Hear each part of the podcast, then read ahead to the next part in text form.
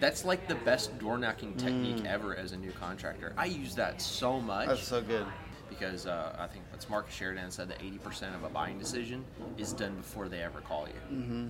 And uh, if I would give anybody any tip starting out in a non-storm market, people when they start, they want to be. This is really good. You're gonna steal this. Hey, how's it going? It's Tim Brown. This is the Hook Better Leads podcast, and today I have Ethan Andes of Andes Roofing on, and we're talking about how to not be reliant on storms as a roofing contractor. Now, I know you've built your business pretty quick. Can you give the little synopsis, like a one-minute synopsis of your business and what it's been like? So we started January 1, 2020, and by March, COVID was a big deal, and so we had to adapt to a crazy market, and uh, we've grown exponentially. Um, you know, I talked to somebody yesterday. We've got some cool certifications that, you know, they're very hard to get in this industry, and we've got them. And then in two and a half years, like we're projected to do four million this year with no storms. No storms whatsoever. That's crazy because I do ha- I do hear a lot of people that just feel over reliant on them. They feel like if they don't have a storm, they Yeah. don't have a, really a business or a cash flow. And ultimately, it's good for me if they figure that out. Yeah. So how have you essentially navigated this? It's kind of almost easier in a way because you you didn't have one at the beginning. I think that does mess people up a little bit, Yeah. Yeah. Um, even though it's good. Well, I would say that um, people are chase shiny objects a lot. Mm-hmm. Yeah. And what that means is that when you first start, you need money. And Yeah. so people start doing a lot of different things. And I did not have the luxury of having a lot of money when I started, Mm-hmm. but I knew that if I focused on just a few things, whatever little money I had, I could push it into those things and I could get more out of it. And so that $4 million, that's only shingle roofing, gutters, and gutter guards. We only do three things. I don't do siding, windows, doors, whatever. And so I, I believe part of the secret is is that if you do just a few things like that, and then you create maximum exposure in your market. So mm-hmm. five mile famous, and then sort of from the very beginning, every roof project we did was the biggest, baddest, awesomest roofs. Now we are very well recognized in our community for putting ourselves out there. I mean, if you focus as much on long-term branding, like truck wraps, mm-hmm. trailers, you know, the way you dress, the way you put your brand out there, as much as you do on pay-per-click mm-hmm. ads or immediate, you know, money revenue revenue generating leads, um, it will it will start to snowball. We call Yep. it the snowball. Yeah. And yeah, no, and and, and I love you that. You think about make like Dimitri pushes this too. Just the each job site that you do, I feel like he studies what winning roofing companies are doing, and each job site being a very good Absolutely. job, so that it it appears from the work you're a very good roofing company. I mean, it seems simple, but I do see a lot of messy jobs. Oh, And there's nothing wrong. I'm not saying you're a bad company because the work could still be good, but the job's messy. But unfortunately, as a homeowner, all as we see is messy job. We don't see, we don't actually see your details on the shingles as much. No, i i exactly what you're saying. So I'm fortunate. I've got a big office and a big warehouse and all this other stuff, but a lot of contractors don't. So the only public presence that they have as in-home contractors is when mm-hmm. they either go to your home, so how you appear when you show up, if you're professional, if you look like trash, and then the job site. That's it. Yeah. And to your point, I mean, you show up, there's, you know, a bunch of people on the roof, there's white unmarked vans, there's no yard sign, there's not even a guy from the company there. You know, when I started, I wanted to be on every single job and I waved to every neighbor. I'm like, hey, how are you doing? If you need anything, like, let me know. I wanted to go Yeah. talk to them. I wanted to go, you know, basically tell them, hey, I'm a young guy. And uh, if I would give anybody any tip starting out in a non storm market, people when they start they want to be this is really good you're to steal this. They want to look like they're bigger than they are. But everyone likes the underdog. So instead of knocking on people's doors and saying um, hi you know i'm a great awesome roofing contractor i'm going to flex all these stupid certifications i probably don't really have because i just started why not go say, hey, I just started my business and I'm just trying to make it. I do really good work. I do have industry experience previously in the roofing industry, but I wanted to see if there's anything I can do to help you. That's and good. no, oh, people they relate to that. Yeah. Mm. that's like the best door knocking technique ever as a new contractor. I use that so much. That's so good. Oh yeah, because people are like, yeah, if nothing else, you know, because at that time for the first three months, I was cleaning gutters. So I go ask people if I can clean their gutters. I'd be like, hey, look, I'll, I'll do whatever, you know, like we got to make this work. But during that time, I had the end goal in mind, even farther than where we're at right now, and said, hey, look, if I'm going to clean your gutters for 150 bucks, I'm going to get a Google review. Mm-hmm. Is that Google review whether I do your 10 or 15 thousand dollar roof or your 150 dollar gutter clean? It's still a Google review. Mm-hmm. So I amassed probably 40 or 50 in three months. I mean, just right out of the gate. And then that gave me credibility for people that didn't know me from Adam going online and saying, Who is this guy? And all they saw were these great reviews. And from there, it's just, I mean, it's snowballed. We're the highest rated roofing contractor in southern Indiana at this point. And, uh, I mean, we do good work. So you mentioned things you can do at the beginning to kind of put some money in. You found some key leverage points and you pushed. What were those for you?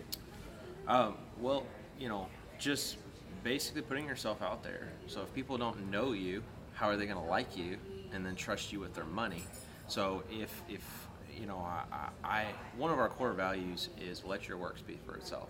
Hmm. So why would you not let your company's brand just speak for itself? Hmm. Put it out there everywhere. Get a maximum amount of exposure, a maximum amount of impressions, all of that stuff. That way, when you show up, like I, in in our sales process, like I talk very little about the awesome certifications and everything. We've got some of the highest certifications in the industry, top two percent of roofers, and then we just got an award the other day. Like it's the top fifteen percent of that top two percent. Mm-hmm. But when I'm with a homeowner, all they need of all that cool accolades, like if I'm talking to another roofer, you, you know, you may want to flex and be like, oh, you go to this cool thing. When you talk to homeowner, they don't care other than social proof and knowing that you, because of your certifications, mm-hmm. you're going to be able to put on a good quality project with them.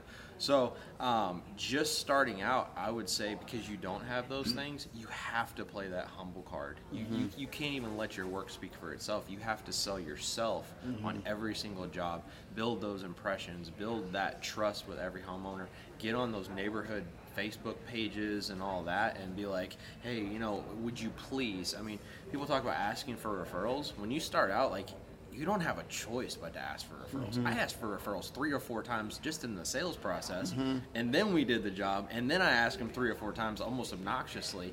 Then I'll send them something later, like a thank you box, and say, hey, if Yeah. you know anybody else, Yeah. like, you know, like, I got to feed my kids, you know, like, it, it's. pe- As long, I mean, you don't want to look desperate, but at Eh, the same that's describing time, though. Like you are. Some you people, know? some people are avoiding looking desperate too much.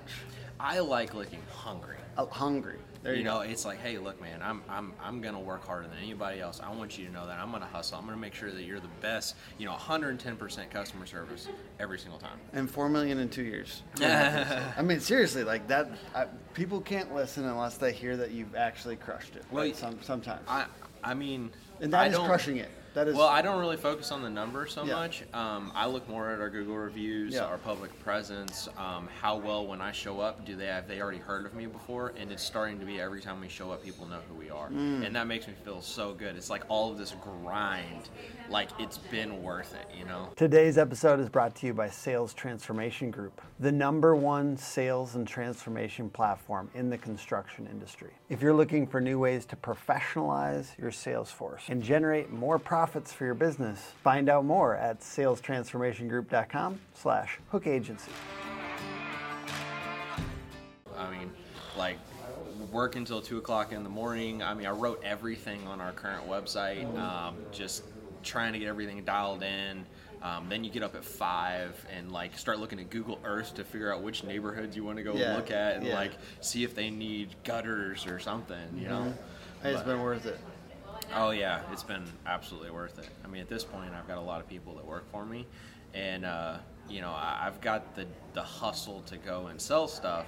But now I'm learning as a leader how to motivate, how to like cultivate. Um, you know, I watch some of the biggest companies in the industry, and the owners they've turned into a mentor almost, where they're mentoring their team Yeah. to be everything they can, not just in work, but in their life. And then that allows them to perform better in their work. Yeah. So, It feels um, like going back a little bit, I think, sometimes, because you have this you have to start with your people, and otherwise you could be out selling something, but Yep. now you got to create three salespeople. You know, what I mean, like it's, it feels like you got to come back to go forward. So how well you take care of your people is how well your people take care of your customers.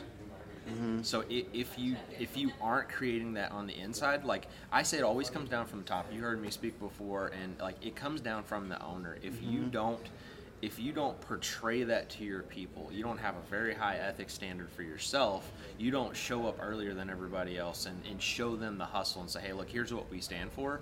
You can't expect people to raise past a bar that you haven't pushed up. Mm-hmm. You know? So it comes down from the top. I mean I, I just always said i told everybody in the office like hey look i'm going to outwork every single one of you here. I don't expect you to work as hard as me but it, i need you to give 75% and that's 100% for most people mm. You know and uh, i'm a little intense at times because i know where i'm going. I've got a three five ten year plan and all of that stuff the way it lays out um, the team is on board. They see the vision like what we're going to do with the company.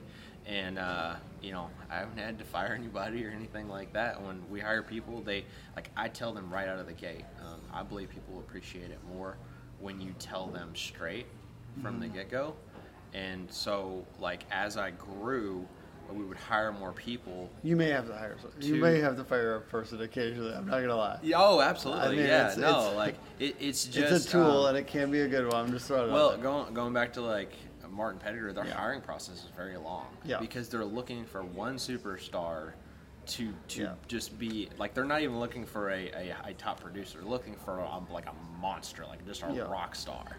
You know, and uh, every person that works for me is is literally a rock star. Like they're the awesomest people, and I, I'm you know, I'm just blessed to like be at the top and just be like, hey, look, you know, like uh, my office manager, she's way better at me than like at like 90% of the things that we do. You know, Do you find that that has required humility as well? Like I think it's it's difficult hiring people and making a good impression and making somebody that's actually solid want to work for you. yeah. So what have you found in that hiring process that allows you to get those people? You got to be real with people. Yeah. And you got to hire slow. So, I mean, I would go out to lunch with these people two or three times. I would bring them in the office multiple times. I would sit down and I'd talk to them and say, hey, this, like for me, you can not I couldn't hire anybody for a defined job role. Mm-hmm. Like, uh, one of our core values is do whatever it takes. So, when I would hire people, like, hey, look, I'm hiring you to be my executive assistant slash office manager slash ARAP slash, Yeah. you know, like Lots all these the things. beginning, yeah. And there are people that want, and there's nothing wrong with it, um, but they want a box that they work in, and this is all that I have to do, and I come to work and I just do this. I don't have any of those type positions Mm-hmm. besides sales, which is pretty well defined at this point. Mm-hmm. But like, you know, office, we're building out. Okay, you get too many jobs, now you need more production people. Okay, now you've got produced too many things, now you have too many invoices to send. Now we need to break apart accounts receivable and accounts payable. That's two different people. Yeah. So like as you scale, these people that you hire need to be energized in the fact that we are growing. This thing is blowing up. But that means down the road that you may be doing something different. So um, you know, EOS, right people in the right seats. Yes, sir. So they may be fine doing office administrative stuff, and now you're asking them to do ARAP, and they're like, I don't, I don't feel comfortable. So you can either move them into a different position, maybe inside sales or um, marketing or you know a CSR type position, or you know maybe you don't have that spot for somebody, with they're really good talent. You either build a position or it may not be the right fit. So I'm, I'm kind of looking down the road, you know, Yeah. for that. So thinking a little bit about not being over reliant on storms, returning to that topic, just what have you been able to do that makes it easier for a retail uh, job to sell, like, and not using those insurance proceeds? What are the things that you're thinking about Um, doing? branding, online reviews, you just right out of the gate, you you have to show the public because uh, I think what's Marcus Sheridan said that 80% of a buying decision is done before they ever call you. Mm-hmm. So someone referred them, then they Googled you, they read some of your reviews. I mean, the people that read our reviews, like I hear it almost every job, like because people are becoming more educated. You don't buy anything on Amazon that you've never heard of or bought before unless you scroll down, look at the pictures and the reviews, and just read a few of them and all that. People have been conditioned to that, so now they're getting more educated in the sense that like they're researching companies.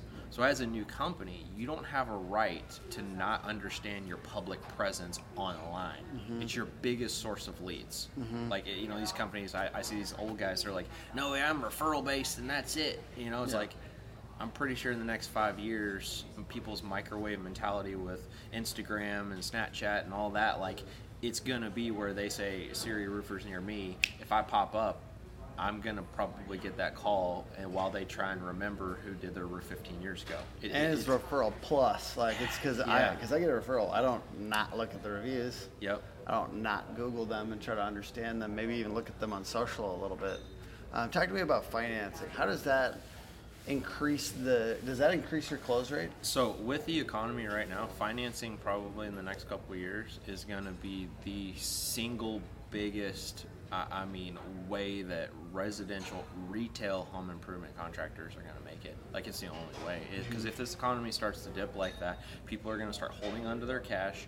Um, two years ago, or actually no, last year, about the middle of last year, 90% of our work was out of pocket or home equity line of credit. They were paying cash and now I'm watching it dip the other way, and now people are looking at payments. They're talking about should I or should I not, which it used to not even be a question. Mm-hmm. And so this financing piece, whenever people know, like, and trust you, and we get down to it, we explain everything to a homeowner, and they're ready to use us. That last road bump, it actually it's a it's like a concrete wall, is the money. And so mm-hmm. if I turn that money into a small roadblock slash monthly payment, then it makes like they want to work with us. Yeah. You just make that easier. And by making that easier, you look like you've got better customer service. Yeah. So the guy that may not even be as good of a roofing contractor will still beat out a guy that's maybe has a much better product because they just made it easier for a homeowner. Mm. Are you sick of what passes for leads these days?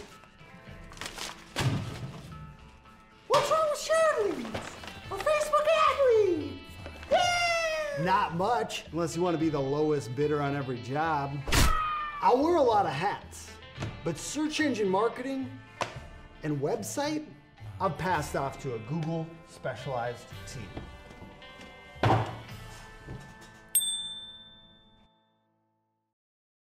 So that that financing piece, it's so huge.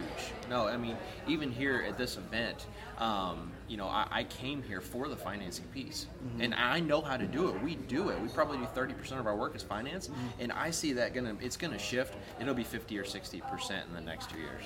I, I mean, it's just it's such a big deal to understand financing as a contractor. Anything else that you'd say would help people who feel over reliant on storms right now to get a little less reliant? So, as a retail contractor, branding is just as important as getting those leads now that you're paying for. So, if you're over reliant on those paid leads, I mean, they are a good thing. They have their place 110%. We do them, we love them. But, like, when there's no storm, that brand is what is going to sustain you. In a storm, that brand actually makes you even stronger because you're top of mind. So when you first start out as a new contractor, um, y- you know my first shirts, I think they were on Vistaprint, and I, I got business cards. I mean, seriously, to this day, our, our business cards are off Vistaprint. I mean, they're the velvet finish, nice little ones or whatever, Yeah. because that's perceived quality. Yeah. So as a new contractor, you can get things that make you look like more professional, better as a contractor, and they don't really cost any more. And then focus on as a new contractor being a new contractor that has hustle. Hmm. And, and people like it'll pull their heartstrings. If I if at this point if I show up and knock on your door and just say anything. Okay, I've got nice branded shirt. My trucks are wrapped. They look beautiful. Everything's going on. And then a guy that shows up, he maybe he looks similar to me, but then he says, "Hey, look, man, I just started. I've got a lot of hustle. I noticed you had a missing shingle. Could I get up on your roof and check this out?" He's gonna emotionally hit your heart better than I would because we're too big at this point in the mm-hmm. sense that like they know who I am in my market Whereas that guy, he can pull their heartstrings. So like new contractors, man, like throw yourself out there. Like you need to be putting out yard signs, like 50 on every job. You want everybody to know who you are. When the neighbors come out and they laugh and they say that's really stupid, you go, yeah, yeah, it's stupid, but now you know who I am. Yeah. You know, like you, you won. You, you got, you know, brand awareness. Yeah.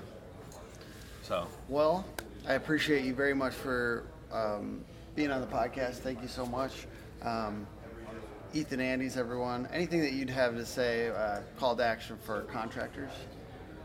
um, contractors, you need a defined sales process, um, and that sales process starts as soon as that person picks up the phone to call you. Uh, you need to have somebody that can answer that phone. That is the first person. I mean, Dimitri talks about the first person you should hire is an office person. CSR, so customer service, you know, representative slash office administrator slash accounts receivable, accounts payable. They- They're going to be Yeah. all of those roles at first. And, and you know, I have people ask me that, like, oh yeah, what do they do? And I'm like, they do everything. Like, if you're sales oriented, they do everything that you don't do. Like, they're they're they're there to be your executive assistant. That's your help you first hire. everything. Huh? That's your first hire. Absolutely. I love that. Absolutely. So, like, as a new contractor, if you are any good at marketing or generating leads, eventually your phone will ring too many times while I'm talking to a homeowner. Yeah. And then those people, because they don't really have enough, like, they don't know you enough to call you again, and you're so busy, they're going to call somebody else. You just lost leads while you're out here hustling. So yeah, definitely. First person I would hire is a, a customer service representative slash office person slash you know pretty much everything else that you need them to do, um, and, and then that will allow you to be better and better and better. We've got too many chucks and trucks that think that like, oh yeah, I'm really good at selling. Like, well, if you're really good at selling, get somebody that can answer the phone, that can schedule your Google calendar, that you can keep on selling. You know, like and it's it- it's a minuscule. People think they're being a little like luxurious or something. I think sometimes at the beginning they're like, I'm only at 1.5. I just I don't know if I should get the person, you know, like. But then you, but it holds you back. Yeah, if anybody, um, I, this is the first time anybody knows about this. If anybody wants to have a serious talk, like we just had a contractor come in the other day to our office, and I showed them around for a whole day and taught them how I do what I do. So like that's my ultimate goal is to get to a certain revenue number. My office manager, I'm training her as an integrator, and she will eventually be running the office all the time. I mean, I'm, I'm here for a couple days, and I don't worry about the office. I'm getting notifications. We're selling things like crazy. So um, I'm bringing people in now and letting them see how I did what I do, kind of like what Dimitri did, and just trying to help people because that first year, I mean, it's horrible. I mean, it really is. Yeah. Like you've got to be willing to work harder than everybody else, and, and you know your friends aren't going to understand. You'll probably lose a few friends over it Sure. and all that. But People are um, weird. You know, at this point in in a little over two years, I'm sitting in a totally different place. Like it, it's worth it. It's Mm-hmm. 100% worth it. But without that work, you know, I would tell any contractor if you know. If you're not going to put in the work, don't do it. Go work for somebody. You can make a really good career in sales. Any, any shout outs? Uh, I'm going to shout out to uh, Chuck Toki. So going back to that defined sales process. Yeah, um, because you said that earlier. It's I- I like, would- how did you get that? No, yeah. So you got to have that defined sales process, but there are guys in the industry, um, Chuck Toki specifically. Um, Chuck's right here. You know, yeah, yeah. I got him behind the camera. Yeah, it's a yeah, cool shout out. Gotta do but it. Um, I probably, you know, I for sure would have said that anyways, um, just because, you know, uh, if you you know you're just starting out it, i don't understand how people make it with a defined sales process as an established company but just starting out you definitely need to have that because they need to know like and trust you through the whole process to, in order to give you money Mm-hmm. Well, so people are scared to get that first other salesperson besides themselves because they don't feel like they could equip them. Yeah, yeah, absolutely. No, I I mean, just think about how much. I mean, if I the things I know now, how much more efficient you could have been. Mm-hmm. So if I could have hired that office person a few months sooner and known what Chuck teaches a couple months sooner, we wouldn't be at four million right now. We'd be at five or six million. Yeah. You know, and, and it would just be a matter. He acts like four million isn't a lot you know, for two and a half years. Like I, it's not, I you like know, that. like I don't focus on the Yeah. number. Seriously, like it doesn't mean anything to me. Um, you know, like at this point, you know, like I take the same salary and all that. Like I'm mm-hmm. not money motivated. So now, like the other day, I get more out of helping that contractor come in mm. and like hanging out with them and saying, you know, basically we whiteboarded with Yeah. that contractor Yeah. and I said, this is from the lead. This is the like there's a whole piece before the lead, like the marketing piece, the branding, the pay per click, whatever it is, to the lead, and we went through every single thing. So when they call into the office, what do they say? You know, who schedules appointments, all that stuff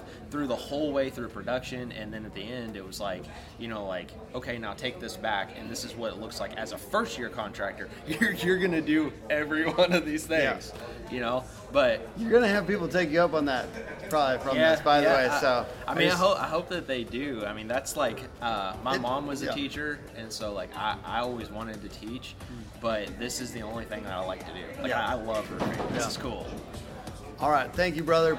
Appreciate you being on. Um, I'm sure people appreciate it. And the podcast is put on by hookagency.com, Hook Agency all over social. Thank you for watching and listening. Bye.